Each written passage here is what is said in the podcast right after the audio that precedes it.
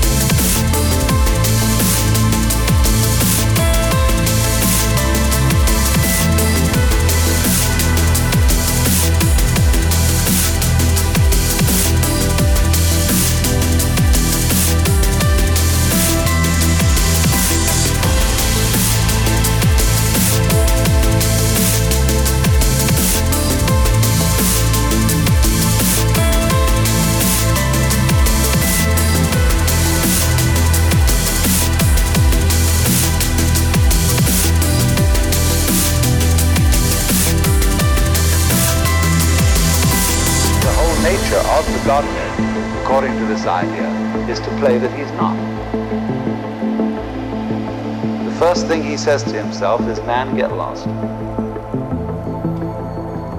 Because he gives himself away. The nature of love is self-abandonment, not clinging to oneself. Throwing yourself out, as in, for example, in basketball, you're always getting rid of the ball. You say to the other fellow, have a ball. See? And uh, that, that keeps things moving. That's the nature of life. So in this idea then, everybody is fundamentally the ultimate reality.